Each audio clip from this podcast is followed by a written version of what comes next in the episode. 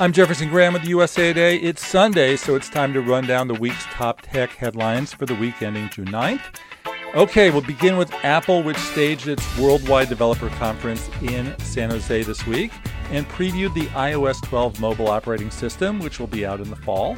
Highlights include parental controls, notification when Apple finds that a website like Facebook is set to snoop on you, and improved suggestions to help you find photos.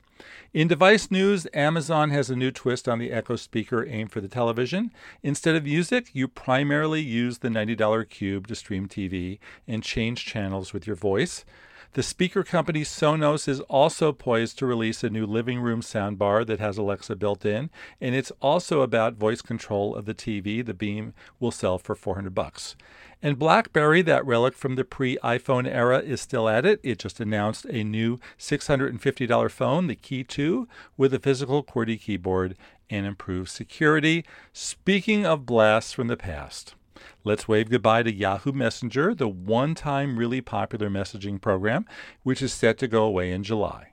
I remember a time when I used to have to write messenger comparison articles AOL AIM versus Yahoo Messenger versus MSN Messenger. That was back in the early 2000s when I thought Yahoo did have the best features and was easiest to use, but let's admit it, I haven't used it since.